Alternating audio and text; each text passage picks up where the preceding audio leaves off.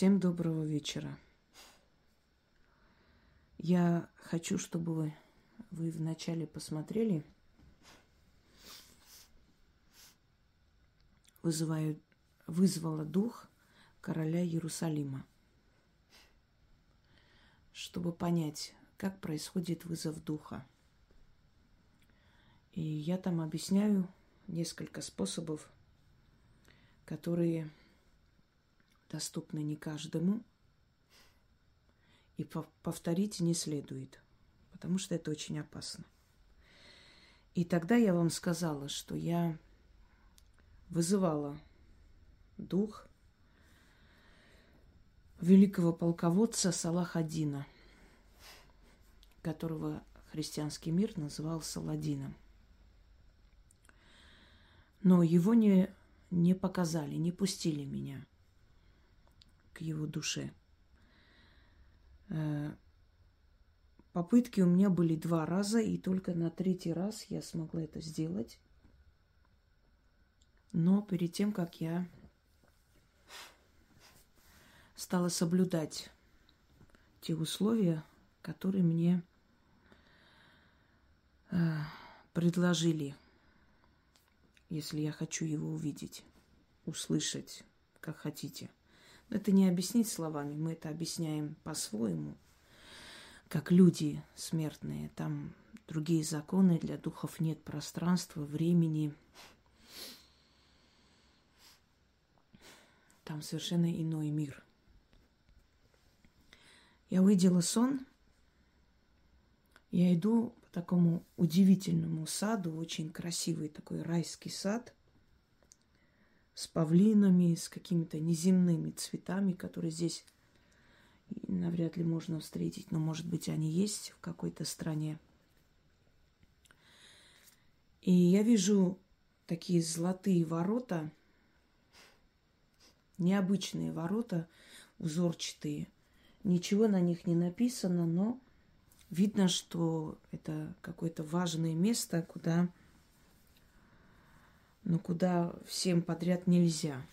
Открывается дверь, и выходит некто, похожий на женщину, женская такая фигура, силуэт. Лица не видно. И мне в голове приходит мысль: Пери. Это джинны, женщины, да, женского пола, если так можно сказать. И в доктрине ислама они есть, они находятся в раю, рядом пери, гури, как хотите, их по-разному называют, с мучениками, значит, с подвижниками и так далее. Их обещают там всем тем в награду, кто здесь ушел за свой народ, за веру и прочее. А мы знаем, что там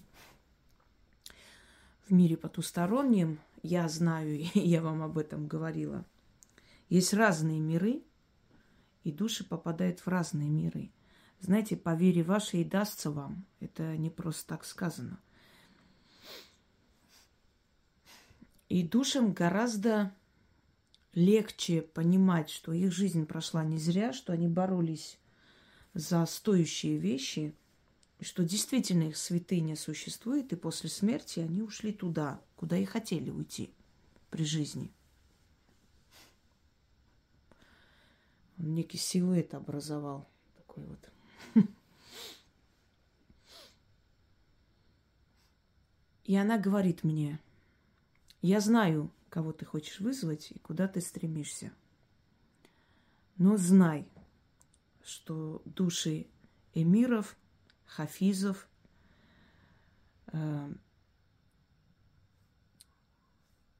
сподвижников и халифов просто так вызывать нельзя. Их не пускают отсюда. И есть определенные условия, нужно их соблюдать. Если ты хочешь услышать того, за кем ты пришла сюда, ты должна соблюдать эти условия. И только тогда разрешат с ним поговорить. Там видят, что ты хочешь с ним поговорить, сказали они. Я говорю, какие это условия? Она мне сказала, не есть ничего мясного, ничего, что имеет общее с кровью, животной кровью, естественно, я так поняла. Далее она сказала, убрать дом полностью, навести порядок и чистоту еще раз, искупаться. Ты должна быть чиста полностью. И только после этого, когда ты ляжешь спать, и перед тем, как ты начнешь призывать его, ты должна прочитать Аят аль-Курси. Наверное, знаешь, сказала она, Аль-Бакара называется. Престол.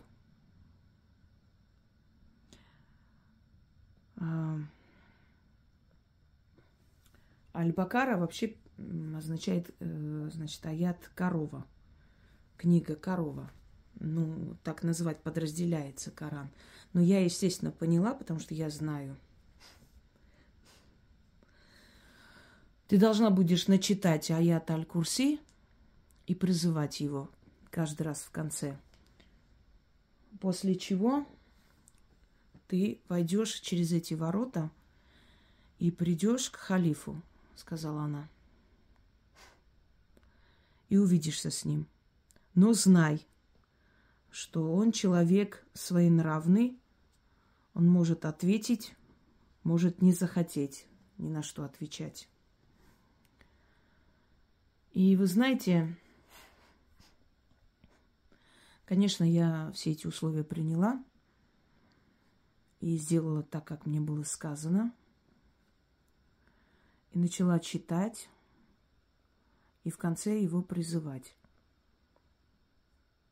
И у меня были очень такие неописуемые ощущения и страшные. И я вам хочу сказать, что в отличие от короля Иерусалима, Салах ад-Дин был очень многословен и очень многое сказал и передал. Я даже, вот видите, записала на всякий случай, чтобы не забыть ничего. Я еще, может быть, и буду вспоминать и говорить, но спонтанно будет эта информация, потому что я записывала, я утром проснулась и первым делом пошла записывать это все, что я слышала от него, все, что он мне сказал. И, то есть, это не получится информация, знаете, так, как бы сказать, первый пункт, второй. Я буду говорить все, что я помню, все, что он сказал. Он сказал очень многое. И он сказал, что он хотел поговорить, и что он не против меня услышать и через меня передать. Первое.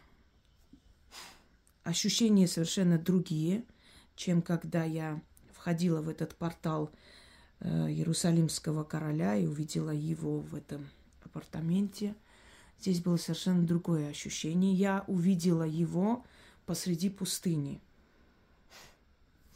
Там не было ничего. Там стоял шатер. Он был довольно красивый, но такой скромный. Небогатые убранные там, как в фильмах обычно пытаются показать, вот этот шик и блеск. Нет. Он был такой аскетичный, знаете, как военного человека. Все самое необходимое. Там что-то, какая-то тахта, накрытая шкурой, маленький такой столик, почти равный землей. Вокруг такие подушки шитые, там, может быть, золотой, серебряной нитью. То есть она такая вот богатая, но скромно богатое убранство походного человека.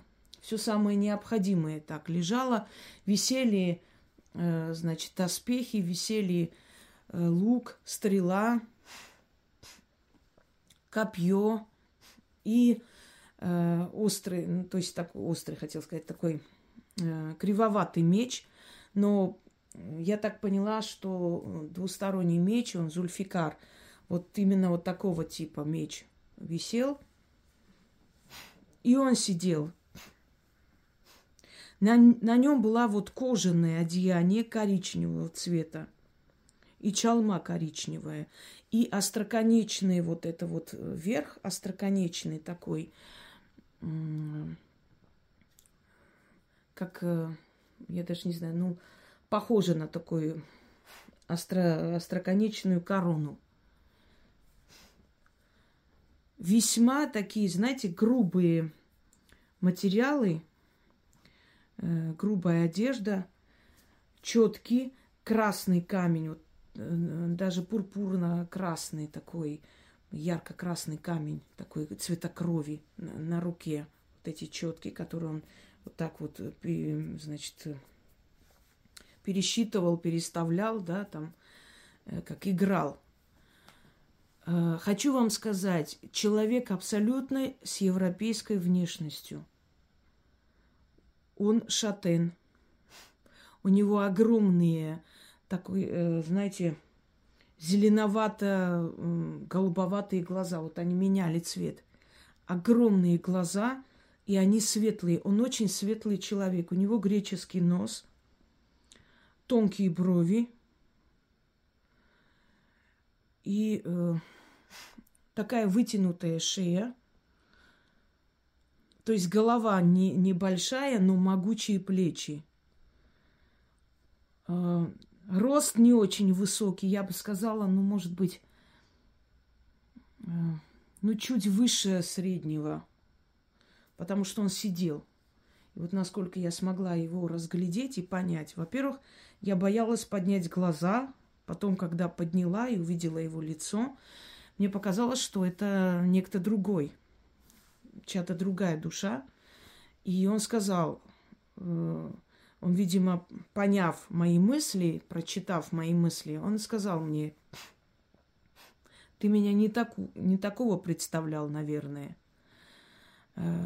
Я говорю, твой образ, великий полководец, немного другой. И он посмеялся и сказал, чего только писатели не придумывают. И что ты хочешь узнать, сказал он. Впрочем, я и так знаю. И начал мне говорить. Первое. Сейчас вот буду говорить все, что вспомню. Сумбурно. Сначала, сказал он, я не хотел говорить с тобой и ничего передавать.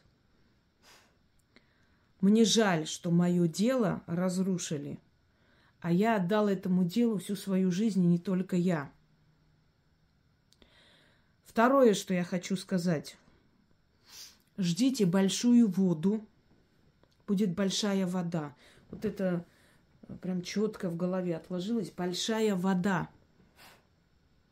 Что он имел в виду большую воду? Ну, воду, ну, может быть, потоп какой-то или что. Большая вода, сказал он, смертоносная вода, ждите большую воду. Солнце. Солнце подарит безумие вам. Подарит.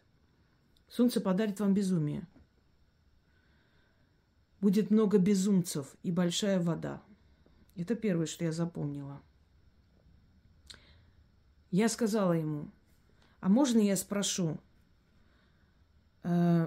Много миллионов людей исповедует ислам. Скажи мне, пожалуйста, Аллах существует? Он есть на самом деле? Он мне сказал, он есть, но он не такой, каким его пытаются представить и описывают. Но он есть. Я говорю, он главнейшая сила во Вселенной. И он улыбнулся мне и говорит, если я тебе скажу правду, то тебя убьют.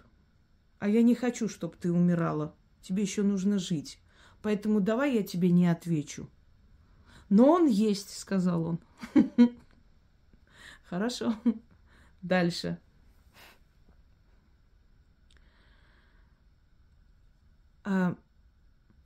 Тайны которые по ту сторону любой религии, эти тайны открываются ушедшим, умершим. И он мне сказал, умершие точно такие же разные, как и живые. Здесь нет равных. Смерть не делает людей равными. Они одинаково превращаются во прах, но они не становятся равными, как вам кажется там.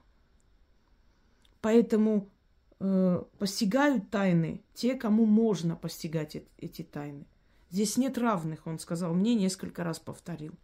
То есть я хотела сказать, что как бы все души одинаково все видят, понимают, а он сказал, нет, здесь нет равных. Здесь точно так же, кому можно, кому положено, кому нет.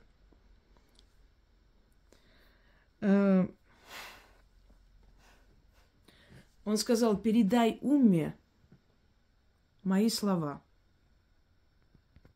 Я извиняюсь, такое ощущение, как будто постучали. Я здесь дома одна, никого нет, если честно. Пойду проверю и подойду, ладно? Вы знаете, вот как будто толкнули входную дверь. И самое интересное, мои собаки, они такие чуткие. Каждый звук начинает лаять. Спустилась, они спят. Открыла, никого нет. Да и не может никого быть сейчас. Если бы Яна там подошла, она бы заранее сказала или постучала. Ну да ладно, ничего страшного. Не будем забывать, на какую тему мы с вами говорим. Он сказал, передай умме, что они возлюбили золото больше, чем свои души. Она погрязла в златолюбии.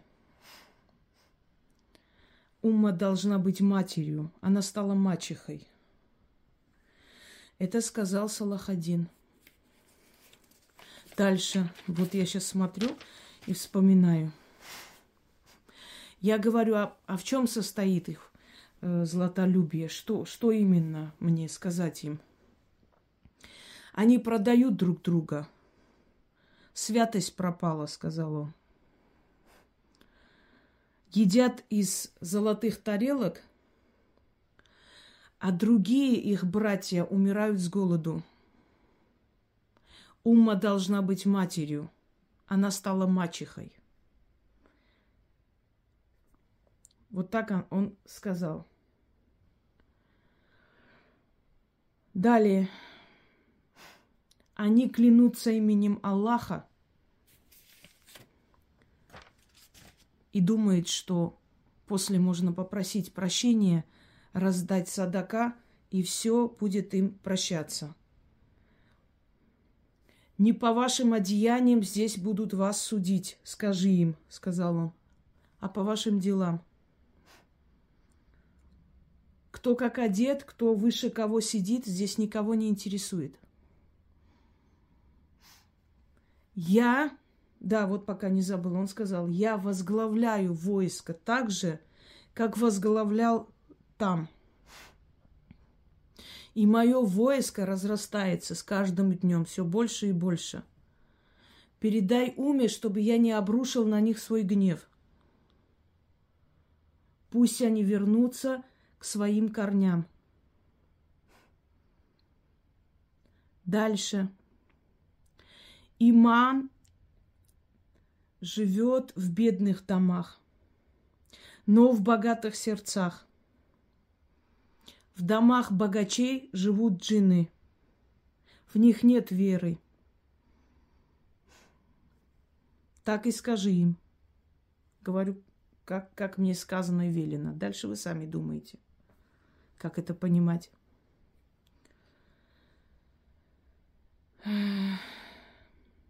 Пророк, сказал он, я запомнила эти слова, сейчас я вам скажу. Пророк после добавил, значит, сейчас, Алайхива Салама, да, вот так, Алайхива Салама, пророк не такое передавал им и не так учил их. Еще раз говорю им, сказал он.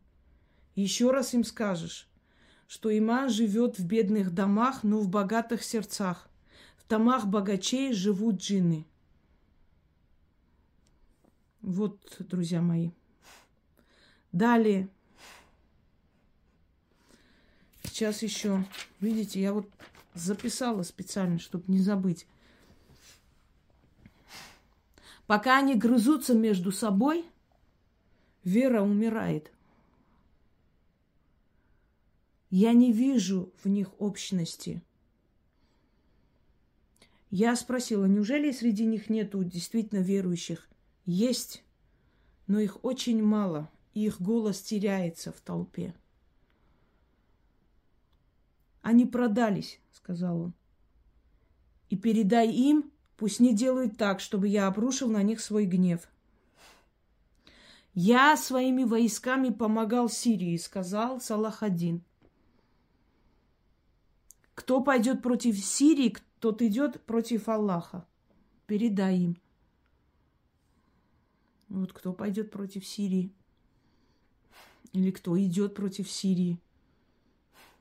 Далее. И пусть знают, что пока они любят золото больше, чем свою душу, не будет у них второго Салаха ад-Дина. Недостойны они этого, сказал он. И было ощущение, и еще раз, если сравнить с королем Иерусалима, этот человек, может быть, потому что он пришел в маске, как и при жизни был, если сравнить их, то там я получала вот эту вот информацию как подсознательно. Здесь я слышала голос.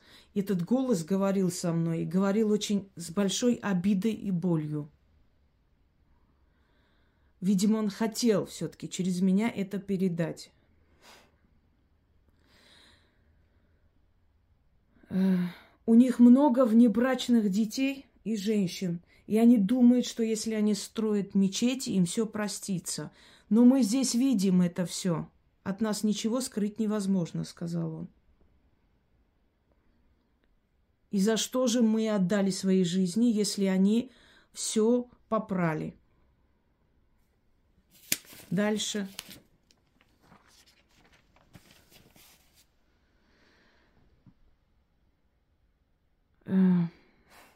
Святость веры ушла у них вместе со сподвижниками,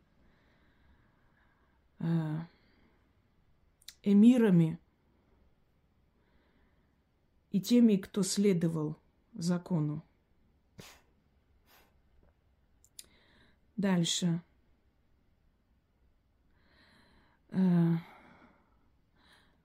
Я спросила, халифат возможен, о котором так часто говорят, второй халифат?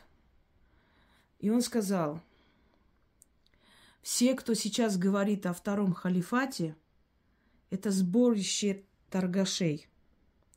У них нет умы, у них нет имана. Это сборище торгашей. Они хотят открыть себе торговые пути, и они не преследуют целью распространить веру. Халифата не будет. Другого халифата не будет, сказал он. И я говорю, вот попытки и по-всякому. Сначала на Востоке пытались. Правда, он был преступным образом как бы назван, создан на время. Еще раз пытаются. И он сказал, я еще раз говорю, халифата не будет. Халифат создавали халифы. Халифат создавали военачальники. Торгаши халифат создать не смогут и не будут. Дальше. Я говорю, что сейчас на земле как бы носителями идеи халифата называют себя турки. Возможно ли, чтобы они создали халифат? И он сказал, в них нет благородства.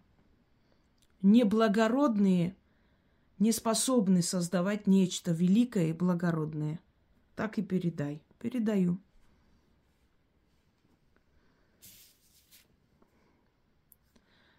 Дальше я спросила,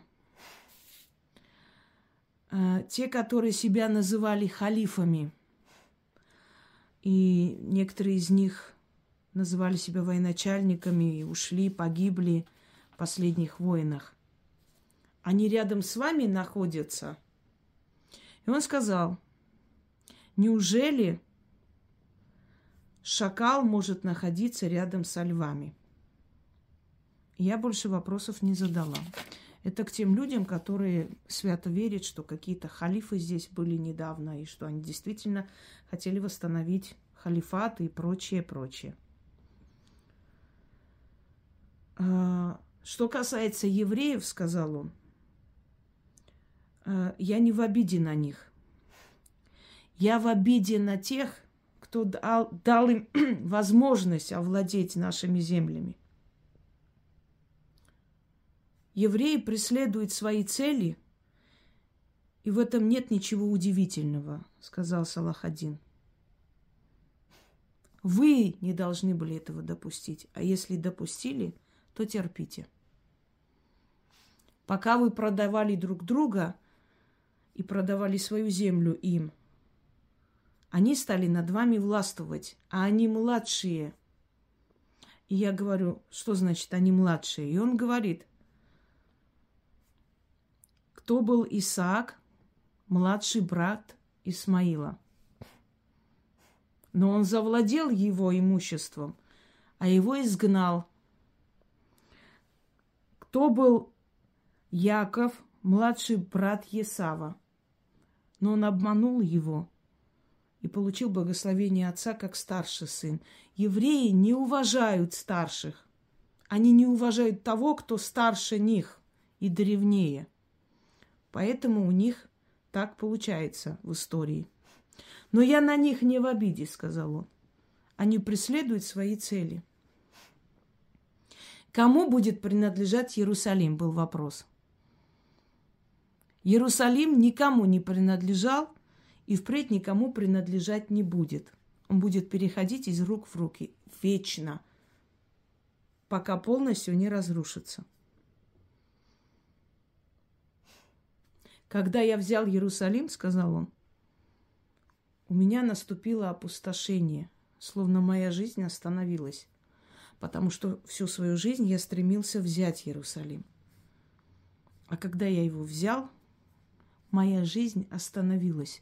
Это проклятый город. И он тоже сказал так. И я спросила, почему?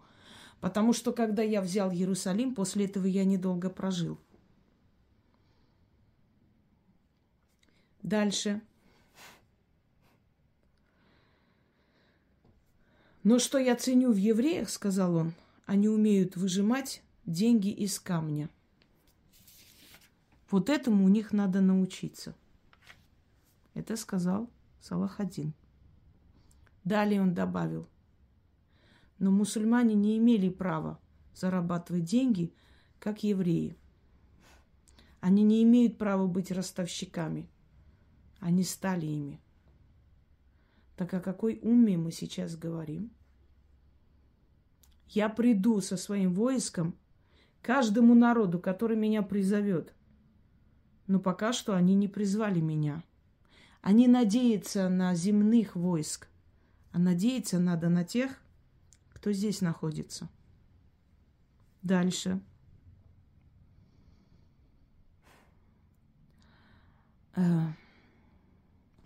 Я спросила, как он относится к убийству пленников. Он сказал, единственный человек в своем войске, который имел право казнить пленного, если считал нужным, это был я. Если бы это сделал кто-то другой, я бы его беспощадно казнил.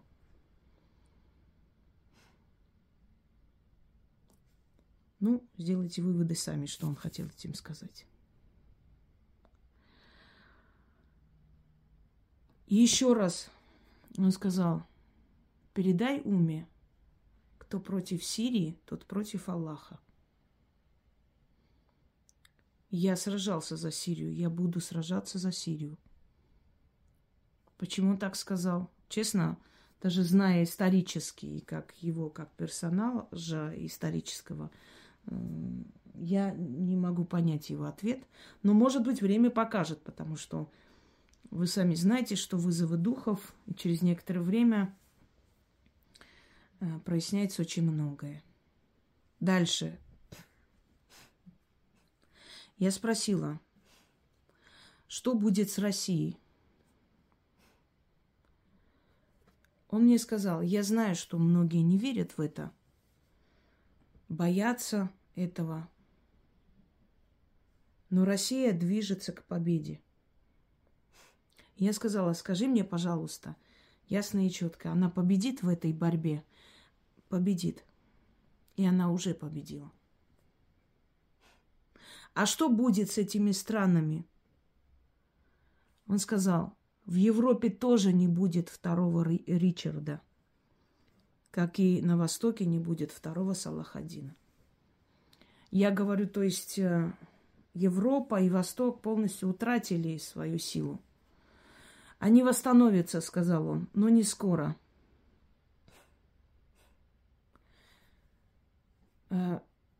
Спросила, что делать народу Палестины в этой ситуации. Он сказал, народ Палестины не должен был продавать свои земли. Продавая свои земли и позволяя чужестранцам в обмен на хорошие условия жизни жить там, он уже морально лишается права на эту землю. Поэтому оттуда Палестине не помогают. Ну а как быть? Но я же еще раз говорю, пусть умма станет матерью, а не мачехой. И тогда Палестина спасется. Я сказала, можно задать еще вопрос? Мир движется к своему завершению? И он посмеялся, он сказал, конечно, нет. Мы мучились, и вы мучаетесь. Вы же не лучше нас. Я говорю, наверное, не лучше. Мы такие же люди. Вот. Мы мучились, и вы мучаетесь.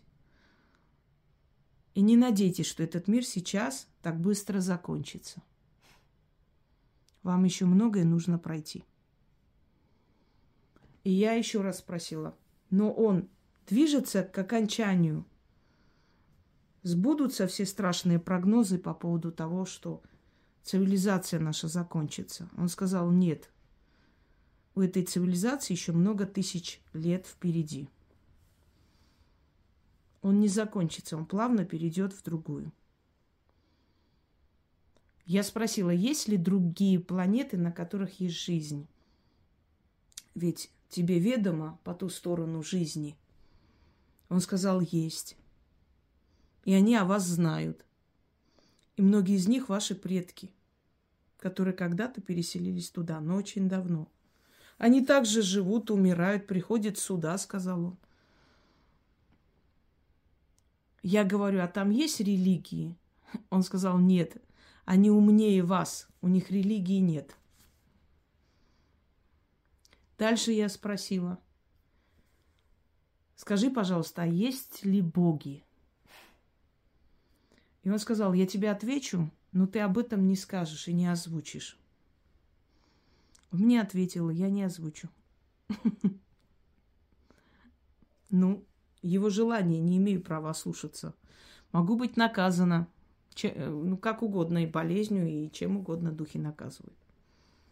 Если ты не оправдаешь доверие мира духов, второй раз тебе просто шансы не дадут кого-то увидеть или кого-то вызвать.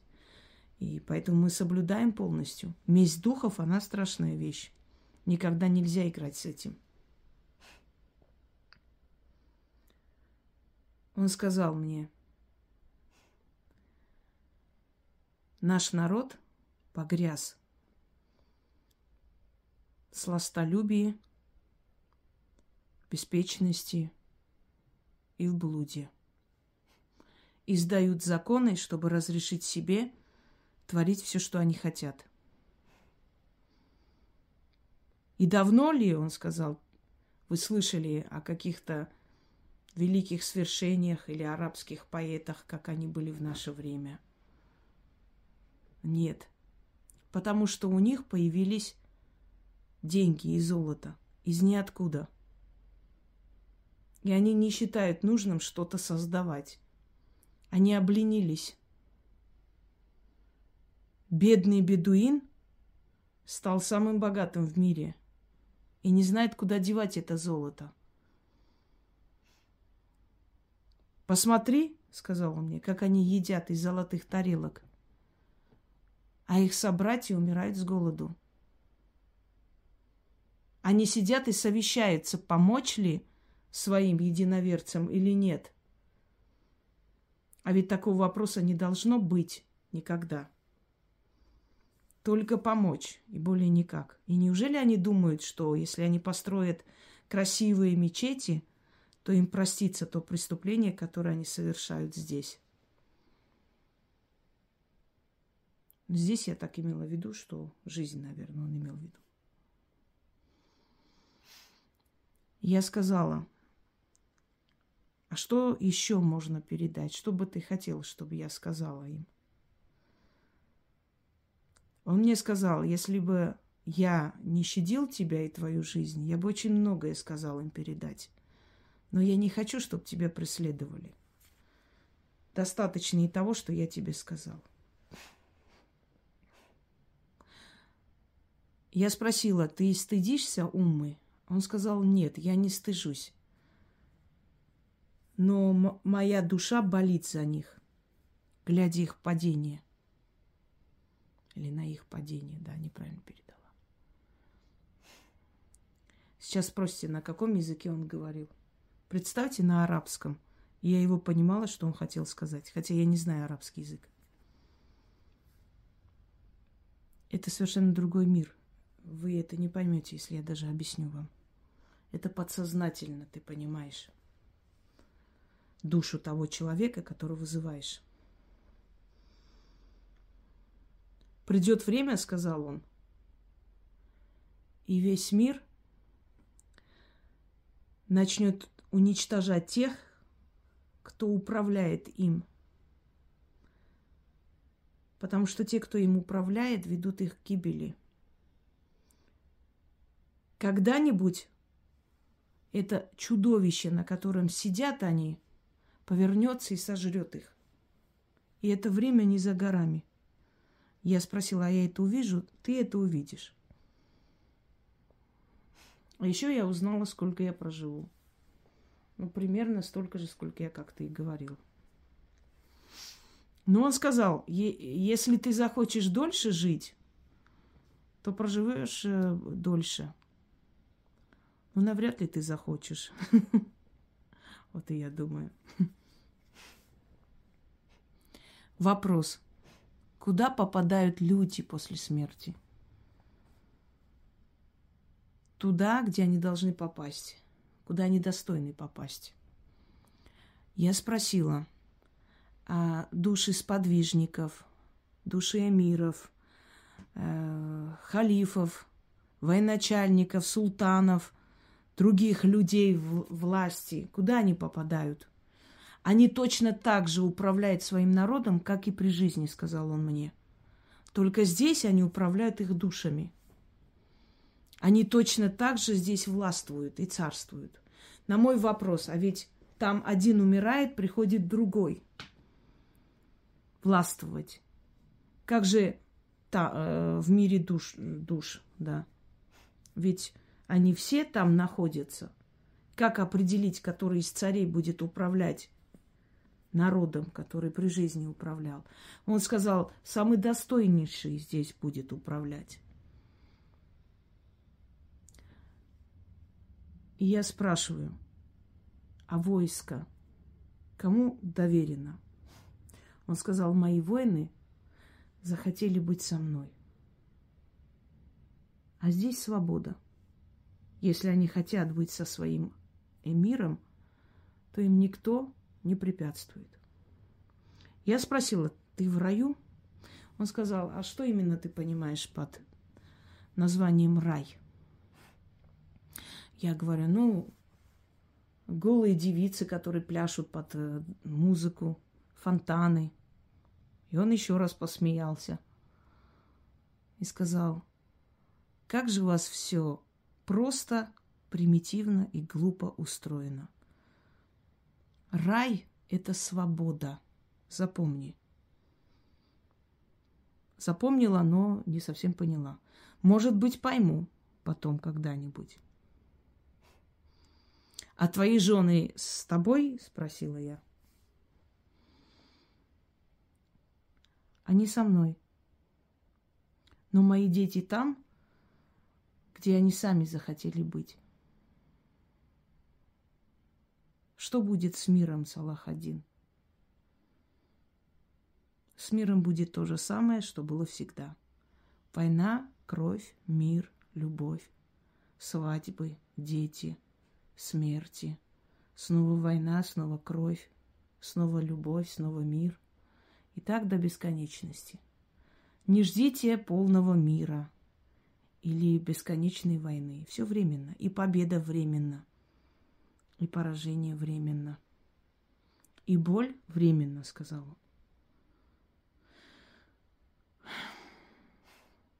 Но напомни еще раз, попросил он меня, кто против Сирии, тот против Аллаха.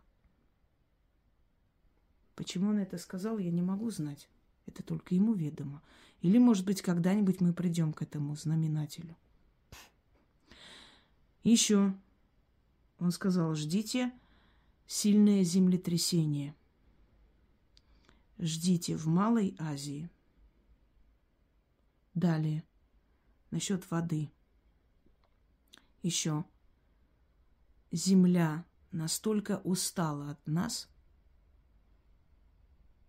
что запротестует. Я спрашиваю, как это будет происходить?